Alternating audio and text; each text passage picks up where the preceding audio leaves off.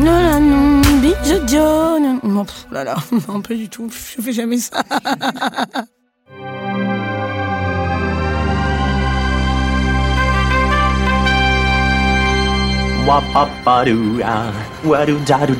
Steven, arrête s'il te plaît, j'ai jamais pu encadrer Michel Legrand. Salut à toutes et tous, bienvenue dans Flashback par nos ciné, notre hors-série qui se balade dans les allées bien garnies, en l'occurrence de Star, la nouvelle rubrique de Disney+, sponsor de cet épisode. Et parmi les incontournables blockbusters qui figurent dans son catalogue, il y a Titanic, le succès monstre de la fin des années 90 qui a marqué toute une génération, la mienne en l'occurrence. Le film de James Cameron avec Leonardo DiCaprio et Kate Winslet, entre autres, tant de souvenirs mélangés, Je suis le maître du monde, la chanson de Céline Dion, Dessine-moi comme tes françaises, l'orchestre qui joue jusqu'au bout les canaux de sauvetage, le bout de planche qui aurait pu peut-être accueillir plus d'une personne, on saura jamais. Bref, c'est un vrai moment de nos jeunesses, pour moi qui suis vieux en tout cas, mais aussi et surtout de notre patrimoine cinéphilique à toutes et tous auquel on va s'attaquer. Je dis on parce que je ne suis évidemment pas seul. Avec moi, il y a Anaïs Bordage. Salut Anaïs. Salut Thomas. Et David Honora. Salut David. Salut Thomas. Flashback par nos ciné spécial Titanic, c'est parti. Tu fais un amalgame entre la coquetterie et la classe. Tu es fou. Enfin, si ça te plaît. Les amis Titanic, pourquoi d'après vous ça reste euh, un film aussi important euh, aujourd'hui, Anaïs? Bah déjà parce que c'est une des plus belles histoires d'amour du cinéma, je pense. euh, en premier lieu, et puis après aussi pour le côté euh, historique, en fait, c'est fou de voir à quel point tout ce qui se passe dans le film euh, a, été vraiment basé sur des recherches très très fouillées de, de James Cameron. Donc euh, il y a un côté euh, assez incroyable à revoir. Bah, déjà, il y a des images d'archives du Titanic dans le film, euh, et puis des recréations vraiment euh, quasi fidèles à la réalité de, de certaines pièces absolument magnifiques. Donc euh, rien que pour ça, euh, je pense qu'il faut le voir et le revoir. Et puis parce que euh, bah, c'est une production monstrueuse euh, qui a innové sur plein de plans, notamment les images de synthèse. euh, Donc, enfin ouais, et puis pour la musique, pour Céline Dion, je sais pas, pour beaucoup de choses. Pour beaucoup, beaucoup, beaucoup de choses, David. Ouais, non, mais c'est un, film euh, qui a, qui a une ambition euh, qui, a, qui a plus jamais été égalée. En Mm. fait, c'est ça. c'est- C'est-à-dire qu'il y a, il y a- ça, ça nous donnait une expérience du, du cinéma euh, qui était euh, vraiment, vraiment extraordinaire et qui. euh, et qui se retrouve euh, bah, dans, dans le film, dans, dans tous les moindres détails. C'est-à-dire que c'est effectivement, d'une part, euh, une réussite technique, euh, une réussite euh, industrielle euh, dans, dans la capacité à, à- à créer l'illusion de, de ce paquebot incroyable, et en même temps, euh, ben, ce que ça raconte des- des- de- d'un point de vue euh, de, de- de lutte des classes entre les, entre les Mm. différentes couches de personnages, ce que, Entre les différents ponts. entre les différents ponts. Non, Non, mais mais littéralement, c'est ça qui est génial, c'est une lutte littérale entre euh, Ouais. les différents étages euh, du bateau. Il y a notamment ces scènes de fête euh, qui sont en parallèle Ouais. entre la fête des, des grands bourgeois et la fête des, des pauvres qui sont, qui sont folles. Et, c'est, euh, et du coup, c'est un, c'est un film qui est, qui, est, ouais, qui est vraiment d'une richesse inouïe, qui effectivement, euh, comme dit euh, Anaïs, repose avant tout sur une histoire d'amour totalement universelle, en fait, Mm. qui, qui, qui, qui renvoie avec- à un certain nombre de, je pense, de, de, de grands euh, euh, contes mythologiques. quoi. Le- en fait, euh, Cameron euh, euh, pitchait le film en disant euh, c'est euh, Roméo et Juliette sur un bateau. Quoi. Oui, c'est ça, c'est vraiment le en truc. fait. Ouais. Et, euh, et c'est ça qui a embarqué euh, des, des- des millions de, de spectateurs dans, euh, ouais, pour moi, quelque chose qui était quasiment déjà euh, inédit et qui n'a jamais été reproduit depuis. Alors, puisqu'il est question de, patrimoine, d'histoire dans ce hors-série, je parlais de, jeunesse tout à l'heure, impossible de ne pas s'intéresser aux archives autour de, ce film, qui d'ailleurs est riche en, archives. En particulier, c'est notre, notre truc, hein, une archive, David, qui ne nous rajeunit pas. Ah non, bah alors là, carrément pas, parce qu'on va vraiment se replonger dans le contexte de l'époque avec un extrait du journal de France 3. Euh, la semaine de la sortie du film en France, on est début janvier 1998. Le film est sorti depuis quelques semaines euh, aux États-Unis, sorti le 19 décembre, et il a déjà rapporté près de 200 millions de dollars. Euh, c'est surtout un film qui va s'installer euh, dans le temps, euh, on va y revenir.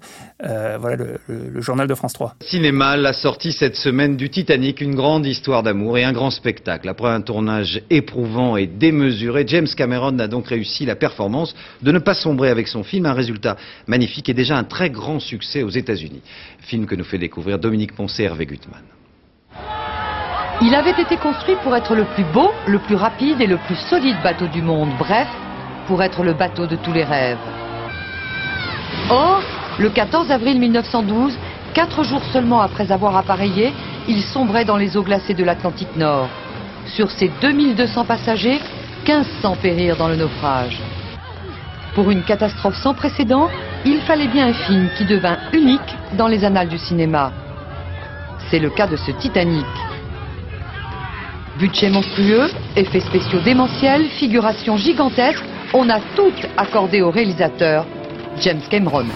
Alors, J'ai bien la, la, prononciation qui varie d'une personne à l'autre. James Cameron. James Cameron.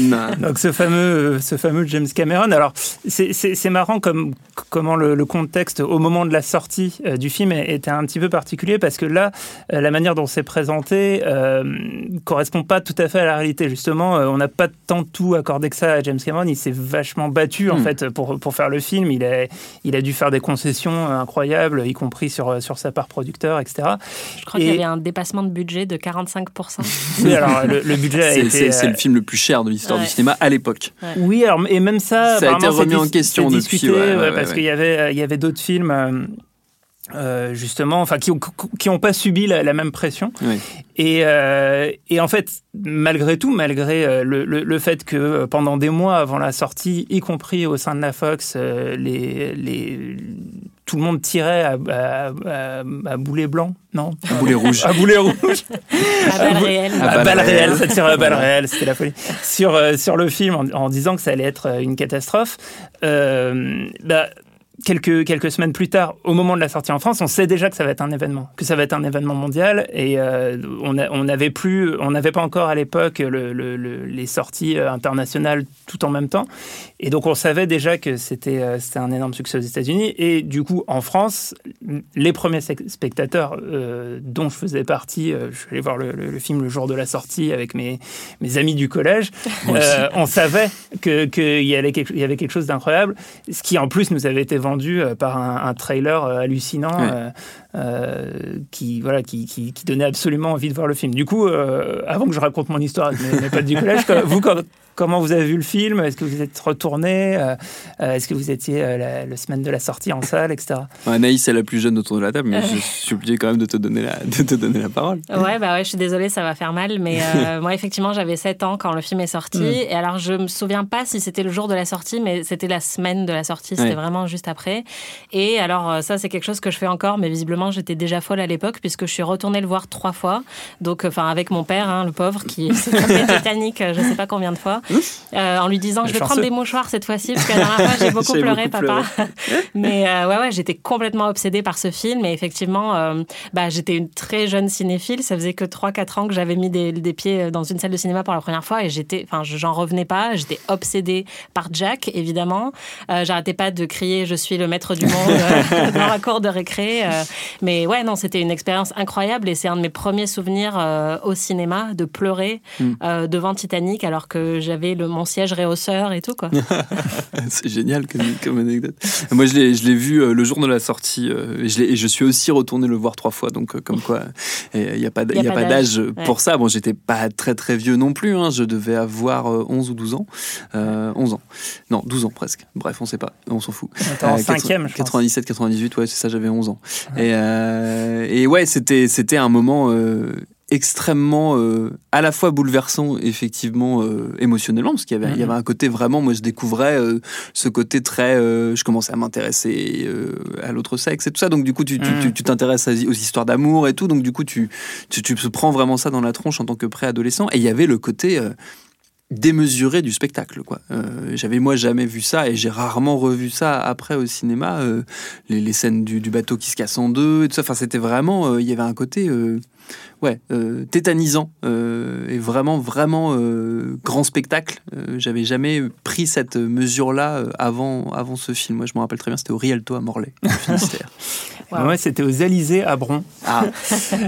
effectivement, c'est marrant que tu, tu parles de ça, l'aspect les premiers émois de l'adolescence, parce que c'est moi c'est aussi, je pense, le premier film euh, qu'on est allé voir avec des, des, amis en, groupe mixte. Ouais, moi aussi, il y avait des garçons et des filles. Il y avait des garçons et des filles. Et, donc il y avait énormément de monde, c'était complet. On a on a fini par rentrer. Donc en plus il y avait l'excitation et euh, le, stress de est-ce qu'on va pouvoir rentrer. Il y avait des gens assis sur les marches euh, ah dans, dans, la salle. Je me ah bah, rappelle. les, normes de sécurité à, à Bron sont mieux respectées qu'à Morlaix. À Morlaix, on est des ouf.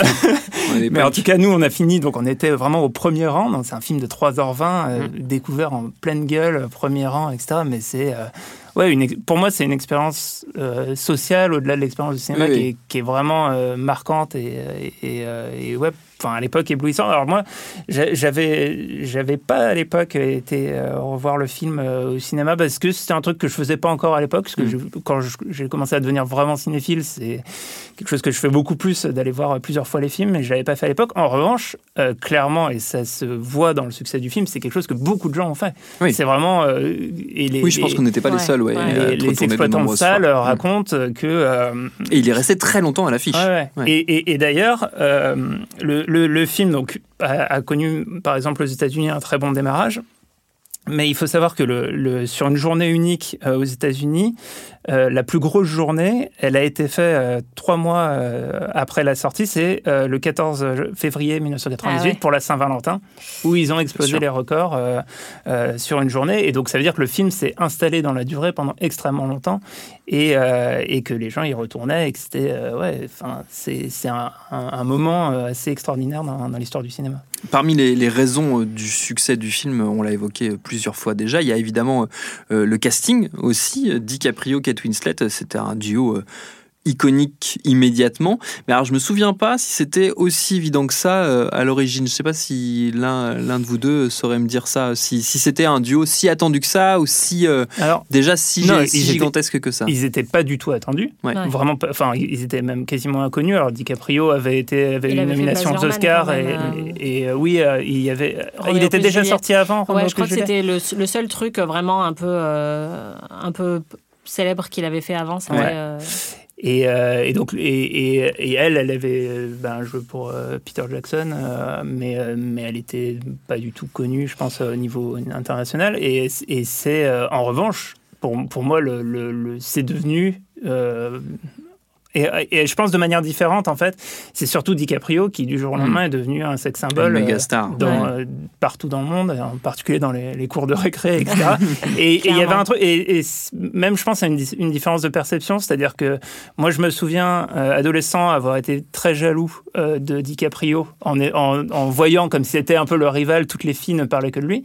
Alors que, euh, que nous, les jeunes euh, garçons, adolescents, on ne considérait pas du tout euh, Kate Winslet comme un potentiel. En fait, pour, pour nous, c'était une femme qui n'était pas Oui, inatteignable. inatteignable, enfin qui était pas, Ouais, qui était- ouais. alors que, alors que, alors qu'on voyait DiCaprio presque comme un rival, parce qu'en plus il avait ce côté un petit peu euh, Enfantin, enfantin, enfin, adolescent, avec des ouais. traits très, euh, comment dire, euh, fins quoi. Mm. Donc euh, il y a ce, coupant ce- encore. ce- ce- ce- cette différence euh, dont, dont je me souviens, ouais. Mais, euh, Mm. mais ce- les deux sont devenus des superstars du jour au lendemain. C'est marrant parce que Kate Winslet, à l'époque, apparemment, elle était connue comme euh, Corset Kate. Parce que justement, elle avait fait que des trucs d'époque. Mm.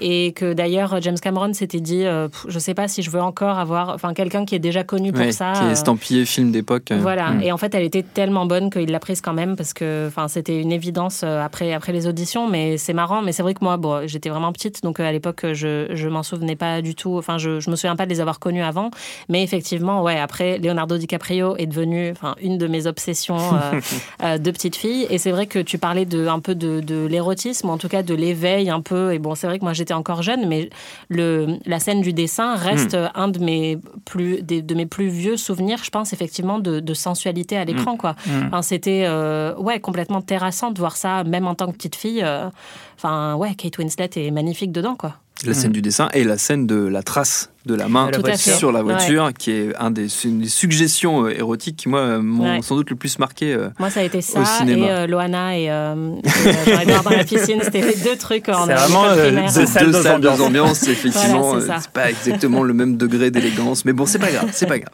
Euh, ça va sans dire, on l'a- dit d'ailleurs plusieurs fois, c'est un film démesuré. Euh, le budget, on l'a évoqué, 200 millions de dollars, euh, donc c'était le plus important pour l'époque. Alors ça, tu disais, David, c'est remis en, Non, en- en euh, cause, oui, mais euh, parce que euh, en fait, euh, de, de- c'est des modes de calcul qui sont toujours un peu remis en cause de toute façon. mais- C'est ça, et il y a aussi euh, le côté officiel, non officiel. Ouais. Alors je, je crois que, euh, enfin, selon certaines rumeurs, à l'ép- à l'époque, quasiment au même moment, il y avait Batman et Robin qui auraient en fait coûté plus cher, mais, en fait pour des raisons de. de- C'est la première fois que je me suis dit au cinéma, putain, le cinéma ça va être nul en fait. Non, mais c'est ça, Batman mais- et Robin. pour, pour, pour des raisons de. euh, comment dire. euh, Enfin, en- le, le- le but, euh, et on va sûrement en reparler euh, à travers les différentes anecdotes, c'est mais le but de, de- de tout le monde était de, euh, de défoncer James Cameron. Ouais. toutes les raisons euh, qui pouvaient être invoquées pour dire qu'il faisait n'importe quoi Ouais. étaient utilisées. Et, euh, et typiquement, on allait euh, bah, lui reprocher euh, parfois de, de, de- de- de jeter une scène euh, Mm. en disant mais c'est pas possible, le prix que ça coûte, etc. Alors que dans tous les films, à un moment donné, il y a des, il y a arrive des scènes qui sont pas gardées au montage, etc. de torturer les acteurs, de, enfin on lui a tout, on lui a tout reproché de Donc, toute façon. euh, ouais, il a, il a eu une pression euh, monumentale. euh, et euh, alors, certes, le budget a été explosé, Mm. c'est-à-dire que, mais euh, et en même temps, euh, il- le film a été fait dans une démarche euh, bah, littéralement d'aventure. C'est-à-dire Oui. que le, une des raisons, alors on ne sait pas si c'est du storytelling ou pas, mais une des raisons invoquées euh, par James Cameron comme ce qui l'a motivé à faire le film, c'est que lui, il voulait euh, descendre euh, euh, 20 000 lieues sous les mers, aller voir euh, en vrai l'épave, euh, ce qu'il a pu faire euh, du coup Mm. pour le film. Et euh, des années après, il a, il a consacré un documentaire. Euh, bah voilà, quand on est dans une démarche comme ça, finalement, le, le, le budget c'est secondaire, quoi. C'est Mm. l'aventure qui, qui prime. Puis surtout, euh, il faut voir que par rapport au budget, il a fini par rapporter le film plus de 2 milliards euh, Oui. de dollars au box-office. Donc, il est rentré dans a ses priori, ça va en fait euh, finalement. Puis donc, y a, on l'a dit, les, les conditions de tournage là aussi, elles sont, elles sont démentes. Elles ont beaucoup fait parler à l'époque. Et il y a ce, ouais, ce documentaire que tu mentionnais, je pense, c'est Ghost of the Abyss, Oui. qui est un, qui est un film absolument fascinant. Je sais pas si vous l'avez, si vous l'avez vu l'un et l'autre. Je l'ai vu, mais je m'en souviens plus très bien. Mais Ouais, je l'ai vu.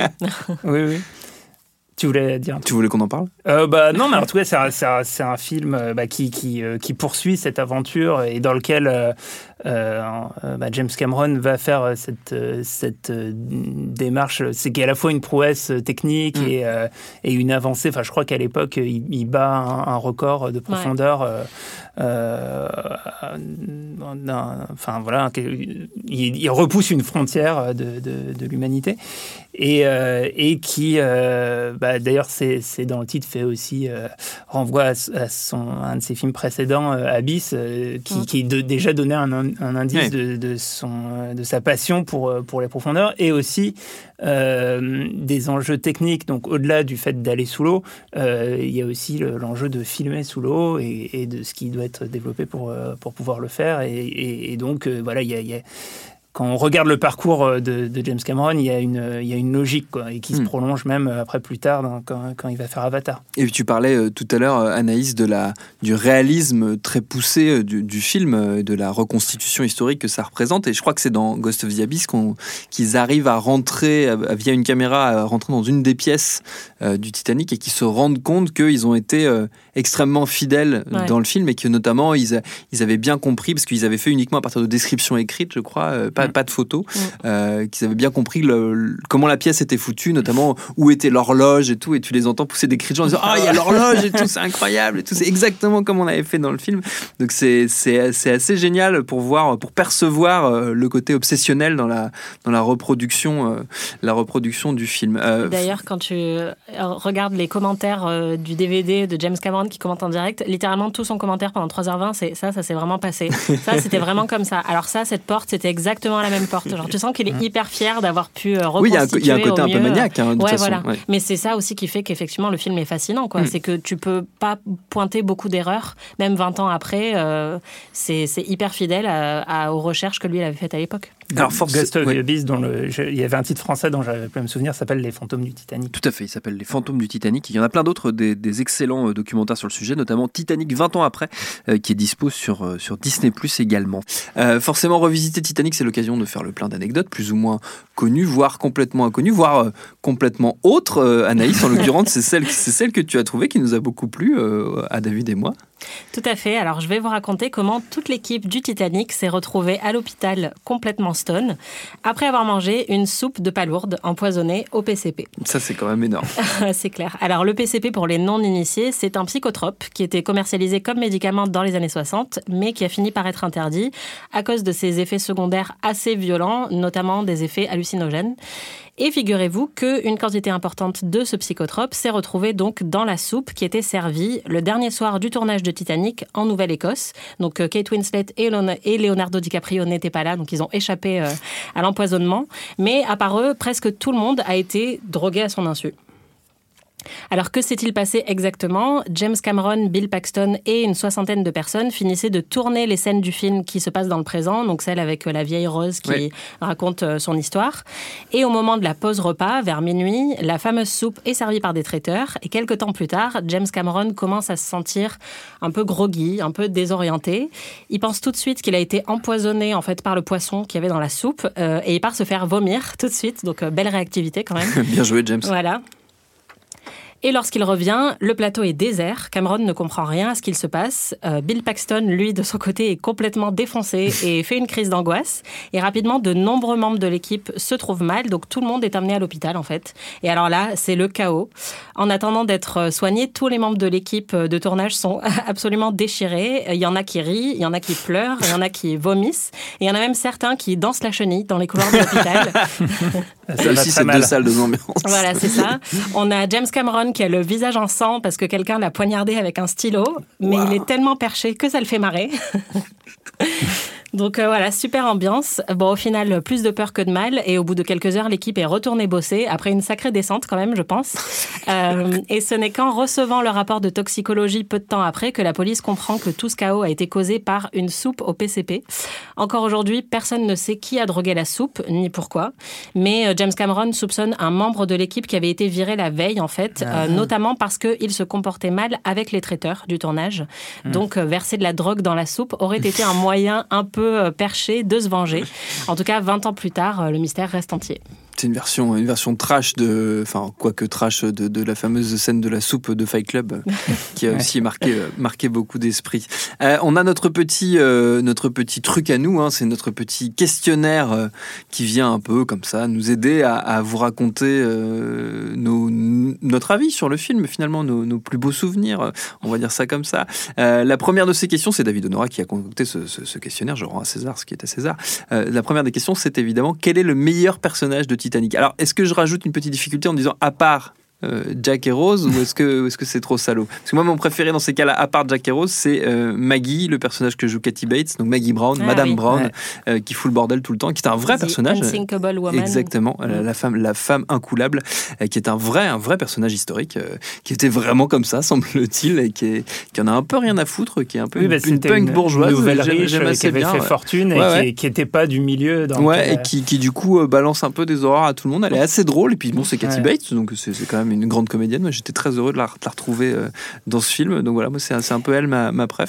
Bah, moi, c'est Ouais. aussi elle que j'allais citer si, en, en me mettant la, la- la contrainte. En, en revanche, comme j'avais pas la contrainte, euh, je- je- aujourd'hui en fait, je citerai quand même Jack comme mon, mon personnage préféré, ce qui était pas du tout le cas pour les raisons que Ouais. j'expliquais à l'époque. Pour des raisons de rivalité, bien sûr. etc. Euh, mais euh, mais en fait, en revoyant le film, le bon déjà DiCaprio vraiment extraordinaire, et puis et puis le, le Enfin, ouais, le, personnage a un truc euh, qui est tout de suite euh, hyper attachant. euh, on, embarque avec lui et on, est ouais, vraiment jusqu'au bout chevillé à, sa, à, à la fois son, point de vue et, et, son histoire d'amour. Et il y a un truc voilà, qui, est, qui, est, qui est très beau. L'alchimie avec, avec Rose est, superbe. Donc, donc, ouais, Jack, je pense que ça reste mon personnage préféré. Anaïs? Alors moi, contrainte ou pas, j'aurais pas choisi euh. C'est vraiment pas aujourd'hui euh, les personnages qui m'intéressent le plus en fait dans l'histoire. C'est marrant. À l'époque, je pense que Rose était vraiment une une icône pour moi en tant Ouais. que personnage féminin. Euh, mais maintenant que j'ai revu le film une petite dizaine de fois, à chaque fois, ce qui m'émeut le plus, c'est vraiment tous les autres personnages euh, et notamment bah, les personnages qui représentent des personnes qui ont vraiment existé. Euh, Il y a le capitaine euh, que j'adore, qui m'émeut à chaque fois. Euh, Il y a effectivement euh, la, la femme incoulable et euh, moi, mon préféré parmi tous, c'est euh, Andrews, qui est joué par euh, Victor Garber, qui est en fait euh, le mec qui a conçu Oui. le, le Titanic Ouais. et qui dit au tout début qu'il y a une espèce de complicité avec Rose dès le début, qui lui avoue qu'effectivement, il n'y a peut-être pas assez de canaux pour tout le monde, etc. C'est un ingénieur, c'est un homme de science, et d'ailleurs, dans sa dernière scène, on le voit remettre le, la pendule à l'heure avant, avant de couler. Ouais. Euh, et bon, déjà, j'adore Victor Garber comme acteur et je trouve son personnage vraiment hyper émouvant alors qu'il apparaît pas dans beaucoup de scènes, mais euh, à chaque fois, il me fait pleurer. Donc voilà, magnifique travail. euh, C'est vrai que c'est un, très très beau, euh, très très beau personnage et puis un très très bel acteur. Ouais. Victor Garber, effectivement. Euh, la meilleure scène de, de Titanic. Alors moi j'ai cité tout à l'heure euh, le moment où la coque se brise, qui moi m'avait euh, Ouais. Mm. m'avait totalement, euh, enfin ouais, retourné le cerveau à l'époque. Je pense que l'expression n'est pas, est pas usurpée. Anaïs. Alors pour moi, c'est pas du tout original, je pense, mais c'est la scène de l'orchestre Ouais. qui se remet à jouer euh, alors que Qui bon, reviennent les uns les autres alors qu'ils se sont dit au revoir juste avant. Ouais, ils se disent bon c'est bon, on a fait notre devoir, euh, on peut se séparer euh, et ils se disent un truc comme bon vent. Euh, et il y en a un qui reste jouer tout seul et les autres reviennent. Et en fait, c'est une scène qui est reprise quasiment à l'identique de A Night to Remember, qui Mm. était le, le film précédent sur Ouais. le Titanic. Qui est le modèle hein, d'ailleurs de, Mm. de Voilà, Cameron, modèle assumé complètement pour le coup. Il en parle beaucoup. On retrouve vraiment beaucoup Il y a, ce film. y a dialogues cités et tout. enfin, Ouais, Et la, scène était déjà parce que ça a vraiment eu lieu. en Et ça fait. s'est vraiment Ça produit. s'est ouais, vraiment c'est produit. Ça, ça ouais. fait partie des. D'où l'expression l'orchestre du Titanic, qui, est, Ouais. qui est devenue même une expression euh, quasiment. Voilà, c'est ça. C'est le que- contraire des rats quittent le navire. C'est ça, c'est l'inverse. Ouais, effectivement, il y a plusieurs euh, témoins qui ont parlé de, de cet orchestre. Euh, tous- les membres de l'orchestre se sont noyés, il me semble. Euh, mais euh, effectivement, on les a entendus jouer jusqu'à la dernière minute. Et bah, c'est, enfin, on peut pas faire plus poétique que Oui, ça, en oui. fait, et plus beau et plus touchant. Euh, donc euh, voilà, moi, cette scène, à chaque fois, c'est celle qui me fait euh, totalement vriller euh, et me noyer dans mes larmes C'est- à, à chaque coup. Quoi. Surtout qu'il y a le contraste entre justement ce, ce- cette musique, le côté vivant et tout, et le silence, Mm. qui Ouais. est un des autres moments, qui est moi l'autre scène que j'avais noté, qui est le moment où les bateaux de secours reviennent euh, à la toute fin du film. Et le, le silence, qui là aussi est un, un truc qui est historiquement avéré, c'est-à-dire que ce qui les avait le plus choqués, les c'était justement de ne pas entendre un seul bruit, Mm. alors qu'ils étaient notamment no- normalement sur une scène où il y avait des gens à sauver Ouais. et où il y avait malheureusement plus grand monde à sauver. Et donc le, ouais, le contraste entre ce bruit, cette musique et euh, le silence euh, est assez, assez fort, David? Oui, et juste un dernier mot sur les, euh, sur les musiciens. Quand j'ai cherché les, les archives que je pouvais euh, Ouais. amener dans l'émission, j'en j'en avais trouvé, trouvé un petit reportage de, de France 3 Lille euh, qui disait que parmi les, musiciens. de France 3, j'apprécie. Ah bah, il y, a, Il y a de la matière. On, trouve de la matière. Et il y avait un des, un des musiciens qui était un Français euh, Ah bah, du, nord de la France. Oui, monsieur. euh, qui est- voilà, donc il était violoniste ou je, je ne sais plus quoi, mais voilà. Euh, big up à lui. Euh, alors moi, mais pour les scènes, les scènes préférées, je trouve que c'est c'est vraiment le, le- le genre de film où, où quand, quand on tombe dessus, même au milieu, s'il passe à la télé, c'est quasiment impossible de décrocher tellement euh, tout Ouais. est d'une fluidité euh, incroyable. Euh, donc j'ai eu beaucoup de mal à, à isoler une scène et, et, et du coup j'ai retenu en fait un, un certain nombre de motifs et qui sont des trucs un petit peu peut-être un peu fétichistes mais qui sont autour de, des tenues de Rose et en fait toute la manière dont il utilise dans la mise en scène ces tenues pour raconter des choses. Il y a ce- le premier plan iconique où on la voit du dessus euh, avec son grand chapeau Mhm. et, et elle va jeter le premier regard sur le Titanic et qui Enfin, en termes de, de- de mise en scène, je trouve ça extraordinaire. Il y a aussi une très belle scène euh, où sa, sa mère vient lui serrer son corset. Alors, Ouais. Justement, on parlait de corset euh, Kate. Et, euh, et, euh, et en fait, elle, donc elle revient pour. euh, Enfin, elle, fait- elle, elle- elle dit à la domestique de, de partir. Et, euh, et en même temps qu'elle lui serre le corset, elle, elle lui fait passer euh, un certain nombre d'injonctions sur ce qu'elle Ouais. devrait être euh, en, tant que, en tant que femme dans la société. Et euh, je trouve cette scène euh, extraordinaire. Et d'ailleurs, cette scène a été changée à la dernière minute, puisque à la base, ça devait être l'inverse. Euh, Ça devait être euh, Kate qui aidait sa mère à serrer Ouais. son corset. Mmh. Et la veille du tournage de cette scène-là, James Cameron s'est dit mais non, mais enfin évidemment quoi. C'est vrai que quand on parle, enfin la symbolique est tellement puissante, Ouais. euh, mais ça lui était pas apparu avant quoi. Et il a totalement changé. Mais euh, dans le scénario, je l'ai pas lu, mais apparemment c'est l'inverse qui se passe. Et, et voilà, c'était une de ces modifications de dernière minute qui est devenue culte euh, maintenant.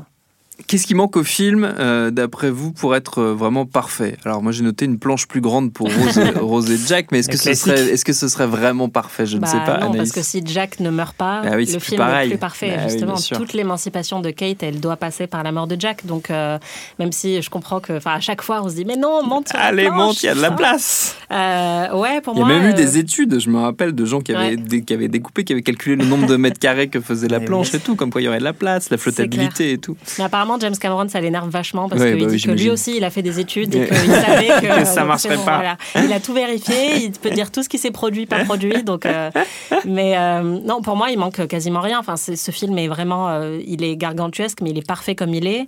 Euh, le seul truc, moi, que j'aurais aimé voir, mais qui rentre pas du tout dans le thème du film, c'est peut-être un peu plus sur la vie des classes moyennes, justement. Mm. Mais on a cette opposition des classes très très forte dans le film, donc euh, c'est pas le sujet en fait. Mais c'est vrai que la reproduction est tellement intéressante que moi j'aurais vraiment aimé euh, voir, euh, je sais pas, euh, 40 minutes de plus où on voit juste comment les familles un peu moyennes euh, du bateau euh, Vivent, passent euh, leur ouais, vie, ouais, ouais. voilà, pendant trois jours. Mais bon, voilà, ça c'est mon petit, euh, mon petit délire. Je sais pas si c'était vraiment nécessaire au film. David Euh, bah moi, j'ai trouvé un détail euh, qui, qui, qui manquait pour que le film soit parfait, et ça a été corrigé par euh, James Ah. Cameron euh, pour la ressortie du, du film euh, en, en 3D. Les grands esprits. Euh, en fait, c'est euh, c'est Neil deGrasse Tyson euh, qui, euh, qui euh, en voyant le film, donc le célèbre euh, Physicien. astrophysicien américain qui a ses émissions de, télé, etc., euh, qui avait vu que bah, justement euh, dans cette scène euh, à la fin où, où Rose s'accroche à sa, sa planche de bois quand elle regarde le ciel, en fait les, les, les étoiles, le ciel étoilé correspond pas à ce qu'aurait dû être la carte du ciel Incroyable. à ce moment-là. C'est le seul Euh, mec au monde qui a vu ça, mais bon. Et donc, Et euh, David. et, et non, moi, moi j'avais pas vu, mais en tout cas, euh, il a, il a écrit à James Cameron pour lui dire ah, ça, ça va pas Ça du va tout, pas cette du carte tout, du votre ciel. film. Et du coup, euh, Cameron a modifié euh, du coup le ciel étoilé pour la version euh, 3D qui- que d'ailleurs. Enfin, pour moi, c'est la deuxième fois où je suis allé euh, voir euh, Titanic en salle, euh, au moment où il est ressorti La en 3D, ressortie 3D, et ouais, je trouve que c'était euh, c'était vraiment euh, bah, une redécouverte du film et, et en fait redécouvrir que presque le film avait été tourné déjà Hmm. pour la 3D avec une grande profondeur de champ, des, des, des, enfin, plein, plein d'éléments qui se prêtent vraiment très bien à, à la mise en scène en relief. Qu'est-ce qui a le mieux ou moins bien vieilli euh, d'après vous? Moi, je, je reste toujours à chaque fois que je le vois, et je l'ai vu un certain nombre de fois, euh, étonné par euh, le fait que les effets spéciaux ne vieillissent quasiment pas, avec le, justement le côté euh, gargantuesque, gargantuesque que tu disais Anaïs tout à l'heure, euh, reproduction euh, ne faiblit pas en fait euh, au, au visionnage après visionnage. Ouais, plus de 20 ans après, euh, enfin c'est c'est rare de voir des films qui ont eu une telle ambition et qui ouais qui tiennent toujours aussi bien toutes ces années plus tard. Pour moi, rien n'a vieilli techniquement sauf euh, la buée en image de synthèse puisque euh, à part une scène où apparemment il faisait très froid ce soir-là et donc on voit vraiment la buée quand il parle, sinon c'est de la buée qui a été reconstituée euh, après et euh, maintenant que je le sais, quand Ouais, je vois le quand on film, le sait, on le voit. euh, voilà, Ouais. on se croirait un peu dans La Reine des Neiges, en fait, où ça vole un peu partout. C'est un peu merveilleux. Mais bon, c'est un tout petit détail. C'est vrai que franchement, sur la technique, ils se sont pas du tout plantés. David? Oui, oui, bah en fait, et d'ailleurs, c'est un- c'était dans un prolongement euh, de ce que j'étais en train de dire, c'est justement revoir le film en 3D et, et se rendre compte que euh, bah, les, longs plans euh, sur le, pont du Titanic, euh, des, angles de caméra, etc., euh, en fait, sont, déjà prévus. C'est comme s'il avait un coup d'avance, comme s'il avait déjà prévu le, cinéma du futur qui, qui a voulu commencer à faire ensuite avec Avatar.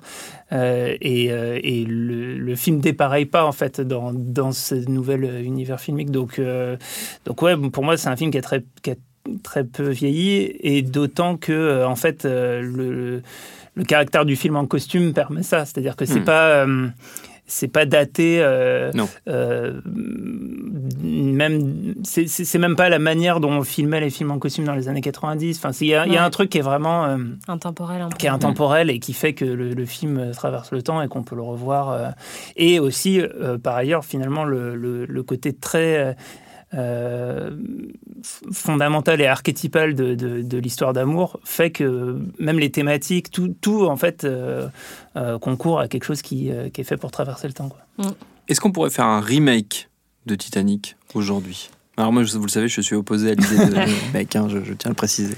Pour moi, non. Enfin, en tout cas, ce serait une très mauvaise idée parce qu'il y a tout dans le Titanic. Oui, donc, puis comme on l'a dit, ça n'a pas vieilli. Ouais, voilà, c'est ça. Il n'y a rien à refaire ou à, ou à rajouter. Après, je pourrais totalement voir un remake, en fait, qui serait vraiment axé sur, euh, sur la technique, euh, sur un côté un peu expérimental, tu vois, genre euh, comme Le Fils de Sol ou euh, 1917.